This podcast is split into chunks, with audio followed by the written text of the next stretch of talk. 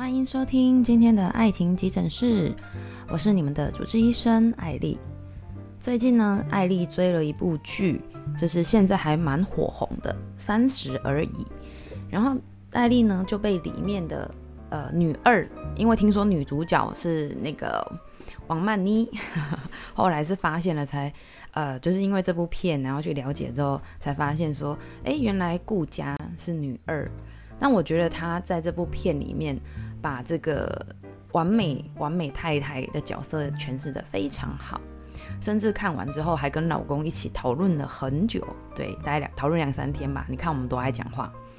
然后其实艾丽在看这部片的时候感触很深，怎么说呢？以前以前艾丽总是会觉得我们就是认真尽力努力去做一个好的老婆。就我从小，这就是我的愿望。我愿望真的很渺小，就是做一个完美的太太，就是带得出门，然后进得了厨房，然后又能帮老公打理一切，然后生活里里外外都帮他处理得很好，也满足他所有的需求。所以顾家，当我看到顾家这个角色的时候，我很自然的就把自己投射在这个角色当中。因为一直以来，我在婚姻当中也一直很努力的在扮演顾家这个角色，因为我总觉得好像你必须先先做一个完美的自己，你才可能会有一个完美的婚姻。对，艾莉其实一直都是这么想，一直到看了这部片之后，真的是打击蛮大的。虽然以前都有会想说，就算我做得再好，可是也是抵挡不住意外要来的那一天。但我想做得这么好的人，应该有机会可以躲过命运的捉弄吧。可是在这部片里，我就确实的看到一个如此完美形象的太太，她还是遭遇了婚变，遭遇了其那个丈夫的背叛。那其实这边，嗯，艾丽想要跟各位听众朋友分享一下，我在这部片里面看到顾家的这一个完美太太，她的她的角色形象是怎么样的一个设定。第一就是他很完美嘛，这大家都知道，看过这部片的都知道。如果你还没看的话，你放心，我不会爆雷，我只是介绍一下这个人物属性而已。第一是他很完美，第二是其实他掌控欲蛮强的，因为他呃从小他算是单亲，所以他就是变成说他要打理自己生活的一切。那他他当然呃同样身为单亲的我很能体会，就是我我我讲就是我把我自己投射在那个角色里面，基本上是。至少百分之八十是吻合的，然后他就会去想说，他的出发点完全是为了先生着想，为了小孩着想，所以他当然会希望这些事情是他可以控制的，他可以去 handle 这一切的。从他一开始，就是从一个袜子的事件开始，就可以知道说，其实他是呃想要去妥善安排每一件事，让大家都得到利益，都得到好处。那第三点是他欲望太高，其实他欲望太高不是指他对金钱的欲望太高，而是而是他对生活的满意度的期望太高了。比如说他想让小孩上很好的幼稚园，所以他就他就说服他老公搬去很好的社区住，然后。她为了想要过更好的生活，在事业上给她老公帮忙，然后因为他们经营的事业，她觉得就是比较比较危险，可能随时都会没有，然后所以她就希望说，诶，可以透过她混入太太圈，然后去改变他们家现在的现况，然后去投资一个比较实体、比较没有危险性的一个行业，所以她对她的生活是充满期望，而且充充满无限美好的想象，甚至她认为她是可以可以。转动命运的钥匙是可以改变家家庭命运的那一个那一个主要的对象，然后再就是他非常有远见，在这部片里面我们可以看到顾佳是一个很聪明、很有远见，并不是看蝇头小利的人。然后你可以看到看得出来说，他对一件事情的一些分析都是非常的透彻。当然他在经营，呃，为了不要剧透，就是他在这剧中有犯了一个错。因为他太太心急了，所以他犯了一个错。但我想，那应该是他整部片里面唯一犯的一个错。然后在那个错里面呢，我们可以看到他是一个很善良的人。当然，他在前面有一段就是他幼稚呃，他小朋友幼儿园的事情，然后里面就显现了一段，就是呃，他是一个很善良的妈妈，他不愿意，他不愿意他的孩子在幼稚园里面第一个学到的事情就是歧视。所以他就呃起起就是非常有勇气的勇气的起来呃对抗那些哎恶势力嘛，应该应该这么讲。他就非常有勇气的起来对抗，然后然后表达自己的的心里面的真正的想法。那其实我我讲真的，虽然艾丽没有小孩，但艾丽其实有在思考，如果今天是我，我会愿意做这样的事吗？就是群起抗抗战的，就是起来面对一个原本固有的势力，然后你只是一个刚进来的人，你也没有什么，也没背景。然后你在里面，也就是刚进去，所以更不用讲你有什么声望，或者说你有谁支持你没有。但他还是愿意，因为希望给孩子一个好的教育环境，一个良好的心，就是那个所谓人格呃品德发展的一个好的幼幼儿园，所以他起来对抗了那个那件事情。那我就在想，如果今天可能是我，我做得到吗？我们是不是大部分的人？都会更加愿愿意选择待在舒适圈，就是反正前前面的人怎么样，那我们就怎么样就好了。为什么给自己制造麻烦？啊，确实就是这件事后来也给他的小孩制造麻烦。但是当然，透过这些事件，我们可以感受到他是一个呃很有危机处理能力的人，然后他也愿意承担错误。他在呃。刚刚提到的那一个，他很心心心急的，就冲动的做了一个决定，然后他很愿意去承担那一个错误，承担这个大的错误对他们这个家庭以及对他自己所带来的一些惨痛的代价。他也没有说啊，我今天做错了，反正算了，反正有我老公，或者反正没关系，反正就就能失去就失去吧。因为他们还把房子拿去抵押了。但是我看到这部片里面，他是很勇敢的，就算濒临可能下个月。员工的工资不知道在哪里，他还是很坚强的去拜访了客户，很坚强的去推广他的产品。我觉得同样是身为老板的人，我觉得这点真的很难，因为你你可能呃受到十次拒绝，你可能觉得还可以，你还可以坚持；受到二十次、三十次、五十次的时候，你还能继续坚持下去吗？我觉得那个真的是那个心理素质要很强。而且他们又濒临那种，不是说他们还有三五个月、半年、一年的时间可以来解决这个事业的危机，而是下个月就发不出工资了，但他却还是可以去去做这件事情，去处理这个危机，然后甚至先生犯错了，他也愿意去处理处理老公带给他的一些呃经济上的危机或者是事情。因为她老公因为因为对，今天讲了绿茶婊，待会会很。才会比较深入一点聊这件事，就是因为女人而犯下了一些不可原谅的错误，而且是危害到他们整个家庭，但他最后却选择还是去帮他处理了这些事。所以我说我只有百分之八十像他，因为我真的觉得我真的会愿意去处理这事吗？我没有遇到，但是我总觉得我好像不会去处理这事，我总觉得我这人这辈子人生也够了。就是以身为一个单亲家庭的小孩来说，难道自己人生前半生处理的鸟事还不够多吗？还后半生还要处理老公的鸟事，心里面会有一点不平衡。可是在，在这部片，你可以看到顾佳，她是一个愿意跟先生一起承担，纵使这个错不在她，而且她也已经提醒过她的老公，叫她不要这么做了，但她老公还是这么做了，她还是愿意去帮她老公善后。在这一点上，我看到看到。顾佳这个角色，这个女人，她的她的独特跟坚强，我觉得这换在任何一个女生的身上，我真的不晓得。或许有，或许我身边也有这样的朋友，但是我总觉得他们的心理素质真的特别强。因为，对，谁能够遭历经历了老公背叛，然后老公做蠢事之后，老公还要面临就是牢狱之灾之后，还愿意。帮老公处理这些事，然后拿他所有的家当来处理这件事，我真的觉得他真的特别厉害。那还有就是我刚刚讲到他很善良，因为他不是很冲动的接了茶园那那个东西嘛，然后后来发现他嗯被骗，我这样算暴雷嘛？应该还好吧？他被骗，然后他就本来要结束掉那个茶园的营业了，可是他那个村长就带着他，然后就是观看了一下茶园，然后他就。被那些淳朴的那些那些人人感动了，那些村民感动了，因为那个茶园就是他们的一切，他们赖以为生的一切。他们如果没有茶园，他们甚至小孩都不能去上课，他们生活也不知道怎么办。所以当顾佳知道这件事情之后，她就很善良。原本原本她老公建议放弃茶园了，说至少至少是个停损点。至少不会失血那么严重，赶快回来包扎止血一下还有救。而是当他看到了村民的状况之后，他就选择他要继续经营茶园。其实，在整部片里面，这已经算是中后段了。在看到这边的时候，我真的觉得她是一个特别善良的女孩，因为她把别人的遇到的难题，她也自己正在经历难题，但她却还是愿意去看别人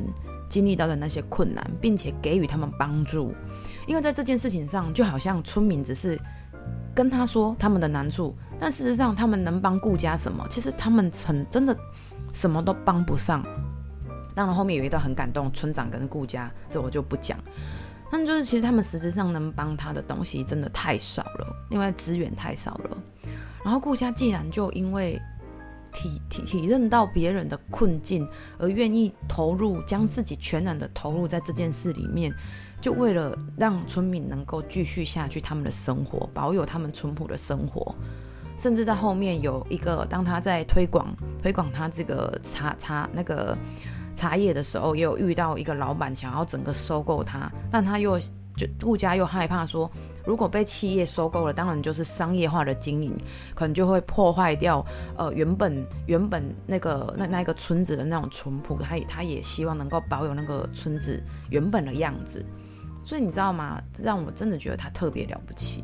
今天换成是我吧，我应该会想说，我遇到了这么大的困难，钱上面有困难了。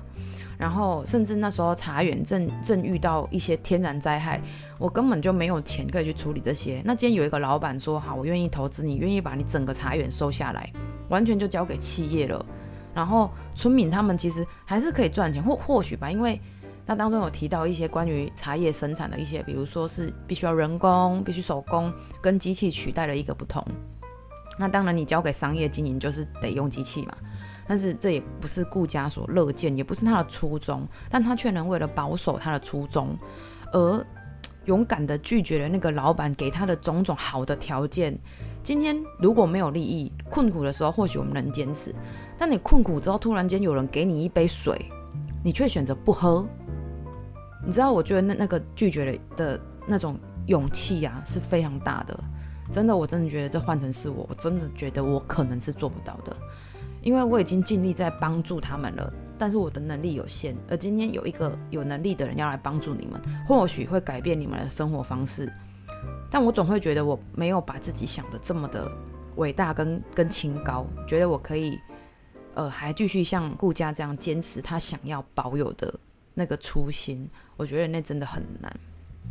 然后我们也可以从三十而已看到顾家他是一个行动派，他不管在。面对任何的危机处理，他都是第一时间马上就去做处理了，他也不拖延，然后也也不会在那边推脱谁的错或什么的，他更多的是把时间运用在处理事情上，以及包含她跟她老公后来发生的婚姻的状况，她也是毅然决然的决定就是要离婚。当然，她也是有给自己一些时间，然后去思考、重新反思这件事情。那一样，待会会提到，就是关于。爱情的那个部分，然后还有就是他的，他有刚讲了，他的处理能力非常的好。今天你有你有想法，你有这个这个心意想要处理，但是你有心想处理，但跟你能不能处理是两件完全不同的事情。有心但不能处理好，等同没处理。那我们可以看到顾家，因为他的坚强，因为他过去的经历，然后他带过外商公司。他因为过去他的一些工作上职能的一些掌握的一些技能，他能够很好的去处理这些事情，好，不管是在之后茶叶的推销，或者说他对整个的安排，他整个处理能力，在他这个角色里面是表现得淋漓尽致，你完全似乎看不到他软弱的一面，唯独一件就是在婚姻里，然后刚特别讲到说他非常勇敢，因为其实他非常他很年轻的时候就认识她老公。她也是很年轻的时候，她就走入婚姻，然后而且生了小孩，然后也是她她 push 她老公开公司的。她老公本来就是一个烟花设计师嘛，那也没想说要开公司，然后就是在别人那边工作也很好的啊，其实也没什么不好。讲真的，我现在自己当了老板之后，我真特别这么觉得。其实其实 当员工真的没什么不好，尽心尽力把自己的事做好就好了。然后老板你就会看见我们的努力。可是当老板你要看见这么多员工也好，然后你又要担心公司的营运，然后疫情你又要担心疫情影响公司，担心这个担心客户，担心的事情太多了，都没有属于你自己的时间了。可是顾佳却仍然勇敢地鼓励她老公去去创业，出来开公司，然后甚至她自己后来看到他们的烟花公司可能会遭遇到的困难的时候，他也当机立断地决定转投资到别的行业，然后甚至把家里都拿去抵押贷款，你知道吗？其实他们生活已经非常好了，在这么好的生活情况之下，我怎么会有勇气把那一切拿去抵押，然后去投资一个甚至自己都不是很了解的一个产业？我觉得那真的是有一种置之死地而后生，当然就是因为他眼光眼光看得比较远，所以他愿意这么做。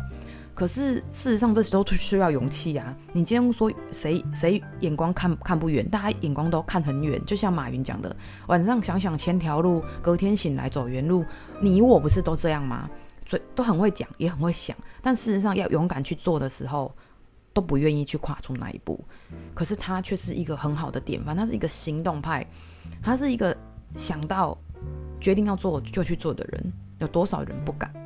然后再来就是他，他双 Q 高，他 IQ 高，EQ 也很高，而且他也不是说一个完全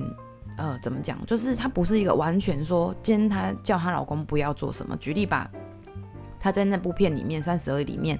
因为她老公有有那个那个好像是高血脂啊，脂肪肝，对，中度脂肪肝。然后因为这样，然后她就说，嗯，希望她老公晚上可以可以就是断食，就叫她老公晚上不要吃饭，因为这样可以就是可以降降低脂肪。她的断食这件事情，艾莉自己本身也有在做，就是假设你的身体许可，那你可能又询问过你的家庭医生。那其实我觉得做个轻断食对身体其实是好的，因为现在人其实摄取都。营养都摄取过剩，所以我觉得她这她剧中也有特别提到这这个晚餐断食。那她当然就限制她老公，因为我身为一个太太，我很能理解我的老公他的生活或者他的身体出了什么状况的时候，我第一个想法就是希望他能够呃多多的照顾他的身他自己的身体，为了他自己，为了家庭，为了我也好，就是我会去限制他，就是。不要去做这件事，就像小孩要玩火，你也会跟他说：“诶，我火危险，你不要玩。”意思是一样吧？所以，当你知道你老公有脂肪肝的时候，你第一个想法就是赶快上网，赶快问医生，赶快找任何的方法来让你老公的的身体能够变得更健康、更好。所以，她就限定了她老公不能吃晚餐，然后她也是跟她老公，她也陪着她老公一起不吃晚餐。她并不是说你不能吃。然后我自己吃得很高兴，你在旁边看我吃也没有。她不吃，她老公不吃晚餐的每个夜晚，顾家都陪着她，陪着她，对，就是一起不吃晚餐。然后呢，嗯，我这边要讲到的是说，她决定她要这么做，但是她有一有有一段是这样，她老公就是对，因为遇见了绿茶婊。然后心情就就回来，就可能那我记得那好像也是在差不多中后段的时候，因为绿茶婊天天传吃的给她，然后呢，她老公有一次就觉得他就是觉得他老婆就是觉得顾家管太多了，他都没有自由，他顾家把他当小孩子看这样，然后他就突然跟顾家说他要吃面，然后顾家我我当时原本以为顾家应该会说，哎，你你不能吃吃面啊，因为你现在就是晚上在断食啊。可是没有，她说，她就立刻跟她老公说，她那那我来煮给你吃，她就安就是安抚了一下她老公，动作安抚了一下她老公，然后就去煮去厨房煮面给她老公吃了。我要讲的是说，这不就是一个完美的太太吗？当你软弱的时候，她体恤你的软弱，也愿意为你的软弱付出一些什么，而不是强制的说。哎、你不是不能吃，你脂肪肝你还吃，你吃什么？你这你现在这样你还敢吃？没有这样，她不是这样子的，而她是很很体贴她老公的软弱，然后去煮面给她老公吃了。你知道顾家真的是集所有我们所能知道的完美的太太、完美的女人的的代名词了。对，顾家这个名字就是一个完美太太、完美女人的代名词。然后他对于生活品味的要求之高。就是真的，我在想说，如果我也有钱到这种地步，我一定照四季换我家里面的窗帘，然后床罩组，你能想到的沙发布套什么有的没的，就是我想要的那一种样式，就是他对生活打理得很好，生活的很有品味，然后呢，菜也也煮得很好吃，然后也会烤点心，这我完全就是对我从小就设定成为像顾家这样的的老婆。那你说他这么好了，有一个完美的自己了，怎么就没有一个完美的婚姻？一开始许幻山还是一样对他是非常好的，他也很深知他自己如果没有这个老婆，他其实自己没有办法走到今天这个地步，没有办法事业成功，因为有多少烂摊子都是顾家在帮他处理的。可是你知道吗？我觉得真的是没有什么事情可以掌握的，因为因为你做的再完美，可是你知道。这个在三十而已里面，这个绿茶婊的出现，从他第一幕出现，我就觉得他是个绿茶婊。一开始有李可这个角色，李可这个角色，哦对，这当中还有一幕稍微剧透一下，就是一开始有李可是那个许幻山办公室里面的，可能是不知道哪一个部门的小姐，然后他就就递给许幻山一颗橘子，说补充维他命 C 这样。然后那个许幻山就拿了橘子，然后吃了，就说很好吃。他就吃橘子很甜，他还拿给顾家吃。顾家当时的反应就是，他他嗯奇怪，为什么这这个就是办公室这个女的会买会会就是他感觉到这女生有另有阴谋，对，然后他也很厉害的，他马上就去各大不同，你就看到他下了办公室之后，他立刻就去各大不同的的那个那个什么超市去找同一个品牌的橘子。对，我要讲，我就是会这样。你知道我在看这部片的时候，我老公就一直在旁边说：“哎呦，你真的跟他好像哦！天哪，好恐怖哦！你根本就是跟他很像，一模一样。”然后我就觉得，是啊，我们就是会这样，因为我们天生巨蟹座嘛。对，对于那种就是绿茶婊的雷达都特别的明显，就是因为顾家并不认识林有有，所以他才不知道有林有有的存在，也不晓有这个绿茶婊的存在。如果今天他在顾家的眼皮子底下，就不会发生之后的悲剧了。但是好巧不巧，绿茶婊的出现就像绿茶一样无处不在，你随便走在路上，哪一间饮料店都有在卖绿茶。我这形容是不是太贴切？绿茶婊，我老公还问我说：“诶，什么是绿茶婊？”我说：“绿茶婊就是表面清新，看起来无害，但事实上是个婊子。”对，你知道我们女生只要一提到这绿茶婊这件事情，就特别的觉得天哪，这世界上怎么会有绿茶婊这种生物？对。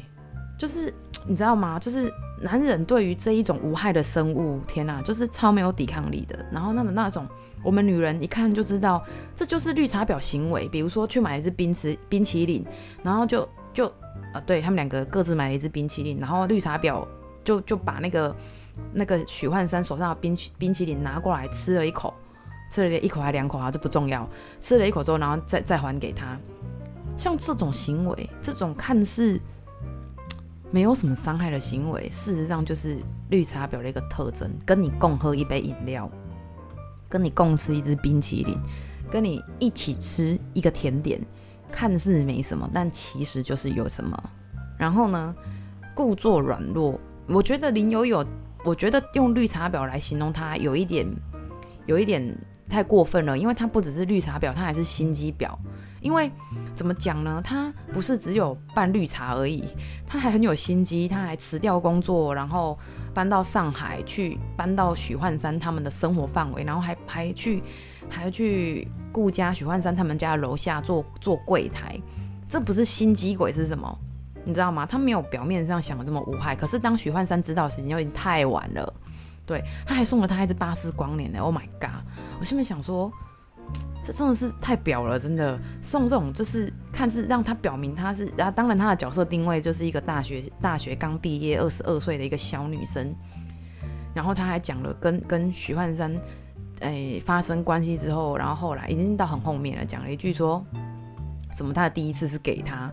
不是我立刻就冒出一个绿茶婊会讲的话啊，这你们男人也相信对不对？天哪，就是怎么会？但男人就是会相信孩子们。男人就是会相信这件事，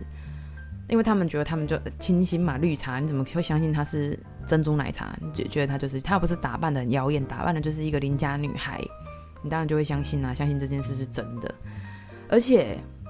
你知道，绿茶婊走进男人心里面，不是猛烈的给他一个视觉上的感受，，no no no，不是这样的，亲爱的朋友，他们不是这种方式，他们是一点一滴蚕食鲸吞，尤其尤其是绿茶婊加心机婊的多可怕，就是他明知道他已经有老婆了，他还要接近他，而许幻山在这个整个三十而已的故事里面。那后面，我老公都一直叫我不要，都一直跟我说看戏看戏只是看戏。我说不是，我说是看戏没错，不是不是看戏，就是为什么今天这个这个你这么明显你自己有老婆的人，然后今天有一个女生这样子有目的的来接近你，然后你既然还可以这样，也可以当做没事这样，你是不是就在享受别人喜欢你嘛？对吧？因为他是一个艺术家，然后就就是然后。因为因为顾家说他发明的那个蓝色烟花太危险了，容易潮湿就会引发爆炸，所以顾家就叫他销毁，不要生产了。可是绿茶婊是什么？绿茶婊是，哦，这好美哦！天哪，你就是你怎么可以设计出这么美的烟花？这真是我这辈子在世界上看过最美的烟花了。就是你知道吗？给欣赏他，给他无限希望。然后呢，他明明脂肪肝不能吃饭，他还说天天拍。美食照虐他，天天的呃吃饭就拍拍好吃的东西给他看，因为绿茶婊不会关心你的身体啊，傻瓜！绿茶婊谁管你？绿茶婊怎么管你什么时候死呢？他只想跟你就是哪在乎天长地久，只要曾经拥有一一分一秒就可以了，他根本就不在乎，他可以把世界炸了跟你在一起，因为他觉得他很爱你，因为他还没有走过世，他没有世界那么大，他还没去看看，所以他就很容易觉得他其实是很爱你的。那一样啊，就是因为顾家发现的真的太晚了，因为许幻山也藏得太好了，然后顾家也因为他忙，在这剧中，如果你说要为这完美的顾家这个角色说一个他可能做错的地方，就是因为他后来因为担心家里的事业，担心的太多，担心小孩是担心什么什么什么，然后他一切都想要更好，所以。他有一点迷失自我，所以他把自己搞得太忙了。因为他太忙了，甚至他爸爸也有提醒他：“哎，你是不是忙到都没时间顾照顾家里了？”这样，然后他爸爸也有提醒他。这这后事后我回想啦，回想说，其实爸爸很聪明，就是有看到可能会有这方面的问题，所以就提醒了他。但是当时的顾家其实是没有。没有觉得这件事，因为他其实他他对，除了他太忙，那就是那那阵子太忙之外，还有就是他太相信爱情了，他太相信他跟许幻山之间的那个情感的羁绊了，因为他们还有个小孩，他觉得他的先生不会因为任何的事情而抛弃他们这个家。第一，他是一个完美的太太，他们有又又有一个可爱的要命，真的，你看那部片的话，本来没生小孩都想生小孩，那小孩太可爱了，又有个可爱要命的孩子，然后又有一个正在稳定的事业。所以，然后又有一个很好的房子，及一切所有的美好都在他身上了。所以顾家怎么会去想到他的爱情会有小三趁虚而入？没有，他太相信爱情了。而且许幻山也弄了一出，就是庆祝顾家三十岁生日，就搞得很浪漫，世人都觉得天哪，哦，Oh my God，这样就是完全就是会相信她老公，她太相信爱情了。只有这一点，我那百分之二十里面只有这一点，我跟他不太像。对，因为我原本是不相信爱情的，对，很想相信，但原本不相信。毕竟这世界上伤人的、伤人痛苦的感情故事太多了，真爱就像尼斯湖水怪一样，听过的人多，看见的人少。所以原本爱丽是完全，好吧，对，就是有一点完全不相信爱情。那确实啊，在这一部片里面，我看到的是一个很相信爱情的一个完美的老婆。然后在婚姻当中所遇到的先生劈腿的挫折，然后这边要跟所有的女性朋友们讲，真的没有什么事情是可以掌控的。就算你自己很完美，你一百分，你也会跟一个不是一百分的人在一起之后拖累你自己。在三十而已可以看到许幻山就是个妈宝，是他在一直在讲说，哎，你你你都把我什么人渣，最后吵架嘛，就说。你根本就是把我当成你的大儿子，你这个都是你安排的。然后大家虽然表面上老板是我，可是事实上大家都还是听你的指挥。观众朋友啊，听到这里，你是不是感觉说哈，顾家就是一个阿爸的女强人？我告诉你，没有，整部片里面她该给她老公的面子没有少给过。针对这一点，我跟我老公还真的有讨论过。我心里面其实对，就在这边讲，就是说，今天如果一个男人他有那个肩膀，他有那个能力，到底为什么还轮得到老婆出头？是老婆真的太想出头吗？老婆真的是没事找事做吗？还不就是因为看不下去了？我跟你讲，所有的女性朋友们，在这边我真的要呼吁大家，很多事情你看不下去，你也得看，不要急着，不要急着去把事情担起来。你觉得说？啊，我没有去处理，没有人处理怎么办？事情会延误，事情可能怎么样？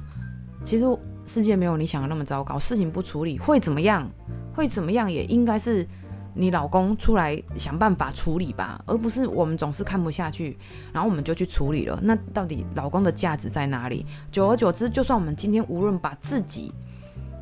摆得多么的谦卑，然后多做面子给老公，老公的心里都会觉得有压力，因为。不不是今天已经不是说在这在在三十而已这个故事里面看到顾佳，他是一个非常的，就是就是非常的体贴许幻山的心里面的那一种，就是怕说好像今天什么事都是顾家做主了，然后没有公司没有人，或者说整个家也没有以他以以许幻山为重心，他也很顾顾哎看重这件事情，然后给许幻山很多的心理建设。可是你有没有听出来？我刚刚讲的是他给他。就是是顾家给许幻山，而不是许幻山给顾家。今天在一个家庭定位里面，很多事情是我不是说今天现在的社会哦，女生不能去外面工作，一定要怎么样，而是我们不要急着，尤其是工作在一起，工作在一起的夫妻或男女朋友，特别会有这种状况。因为女生讲真的，女生也不是刻意强出头，而是女生的心比较细。总是在危机可能快来的时候，她就想着要去解决，不要让危机发生。可是男生可能是后知后觉派的，大部分嘛，因为男生的想法比较直，可能就会想说，等事情来了我再处理。有时候事情可能来了，他们自己也没有感觉，无感。所以当我们急着想去处理这件事情的时候，背后的更多的就会有衍生更多的事情你要去处理。对，因为我过去我一直都是这样，什么事情都很容易看不下去。然后总觉得自己多做一点没关系，为这个事业、为这个家多做一点没关系。可是问题是，当你再多做，对方就会少做；你一直多多做，对方就会一直少做。时间久了，你自己也会失衡，因为因为这很现实嘛，就是那个个那个一百公斤的重量，一个人如果担了七八十公斤，那一个人也就只剩二十公斤了，不会再多出来了。这世界很公平。就是就是这样而已。所以，当你当你如果今天你觉得你已经没办法再承担了，或者这件事情是对方可以处理的，那你不要看你你不要怕看不下去，看不下去没人洗碗就不要洗啊。假设你今天是两个都有在工作，然后大家都那个，而不是回到家里一讲说没人要洗碗，我去洗，做太太的一定要洗。我觉得也没有这件事。难道做先生的就不会洗碗吗？做先生的就不能拖地扫地吗？而是因为我们都太急的去做这件事，我们也不懂得求救。我觉得这是我一直以来都有的问题，就是不懂得如何去求救，总是想着自己可以处理，但自己能处理处理一件、两件、三件、四件的时候，那累积下来的几十件的事情的压力都在你身上。你处理完这件事情，你没有快感，因为你知道在在在下一秒还有新的事情等着你处理。所以我们要学着懂得放手，放手给自己。一个放松的机会，也给对方一个成长的机会，而不是急于害怕什么事，或者看不下去。刚讲的对，女人真的很容易看不下去，到底在看不下去什么？真希望我们以后有一天可以拿掉这有色眼镜，晚会生虫就让它生吧，虽然很恶心，但是在生虫之前，你可以叫你老公洗啊。你就说老公都不洗，因为他的家庭环境怎么样？我讲真的啦，这这个是这个是我们必须在结婚前。思考的问题就是说，你今天如果他是这样的人，他不能改变吗？我告诉你，其实他可以改变，因为因为我爸就是一个例子。我爸是一个呃，水果你切好放在他面前，他也不会去吃的那种人。为什么？因为你需要把它打成果汁。所以他这个坏习惯呢，在我妈那时候就养成了。那后来因为我妈就就因为我们单亲嘛，我妈就离开了，回天家了。那我爸后来又又再娶了。那我爸就发现一件事了，原来婚姻当中是需要自己也要去付出什么的，而不是像一个老爷子坐在那里，然后呃，等着有人服侍你，像皇上一样，都有茶来茶来伸口，呃，茶来伸手，饭来张口。他不是这样，他也改变了。你说，你说啊，他几十年，他爸妈就给他这样，他能改变吗？我觉得我爸都能改变，这世界上一定大家都能改变，因为这跟际遇有关系，跟人有关系。如果你一直宠着逆着他，那他就是会这样，他就会越来越废啊。你一直宠着逆着他，不要不用他做这，不用他做那，你以为你是体贴，你就是在害他。所以夫妻经营经营婚姻。有一件事情，就是你必须要把你的那一些你承担不了的，或者或者说你不要让自己承担到你已经觉得重了，而是应该看一下，诶，对方现在没有什么事，你可不可以麻烦他做，让他知道这个家庭他也有份在里面，而不是没有，而不是就是享受。在整个故事里面，我觉得最爽的就是许幻山啦，不是吗？整个三十而已里面，那个谁，那个那个钟小琴老公。还没有，还没有那个成语还没那么好，要做这做那，但是他们是另外一个故事。我明天会继续开三十而已的三个角色，我都会去做分析。然后我想要讲的就是说，对，就是顾家这个角色，他所需要做的就是放松，放过他自己，然后，然后呃，接受婚姻失败，接受自己，像他很多事情都是这样，他不愿意接受他失败，他就继续努力。他很多事情，但当然我不是说这样子是不好的，而是说。有一些失败你可以承担，但有一些失败你不行。而且他确实也接受了婚姻的失败，而不是忍耐、原谅或者姑息养奸。我今天不是说所有在婚姻中或者情感中出出状况有小三的人，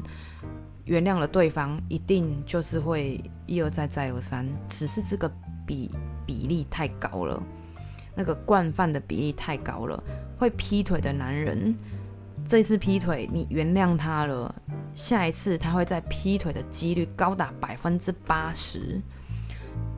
这就是一个你没有办法去去呃否定的一个事实。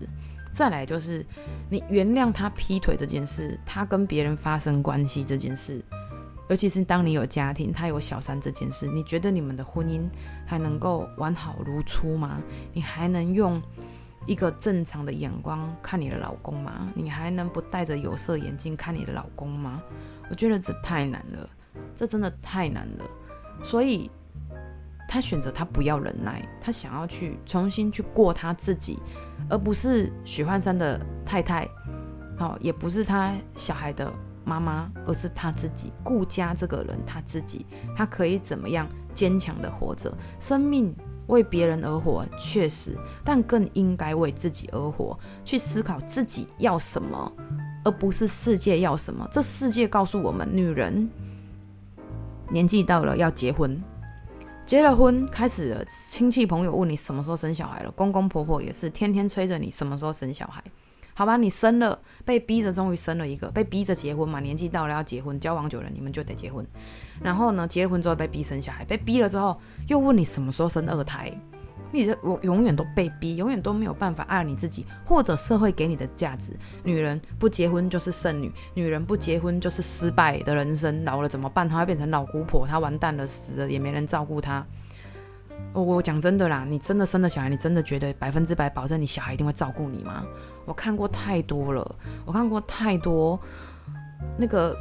孩子把爸妈丢到养老院也没照顾他，一一年过年过节也没去看他的人的老人家。你说钱哪里来？钱不都他原本老人家早就赚起来吗？还得养小孩，养完之后难道小孩拿钱给养老院就错了吗？所以那些钱不都也是老人自己赚来的吗？所以生小孩真的能够，真的是可以养儿防老吗？真的是会照顾你吗？没有这回事。你有没有回到是社会价值要你干嘛，导致你觉得你应该要干嘛？还是你自己就是想这样？如果你自己想这样，那当然没有问题。可是如果是因为社会价值观或别人给你的期望，那你会活得很痛苦。你会一生都在追求那个完美的境界，追求最好的自己。然后你没有放过你自己，后来发现你追求的这一切，你是没有办法可以完全掌握的，完全能够在这件事情上得到永远的胜利，太难了。对，生活中无处哎，无处没有绿茶婊，然后更别提那些刻意来的心机婊了。所以呢，各位亲爱的女性听众朋友们，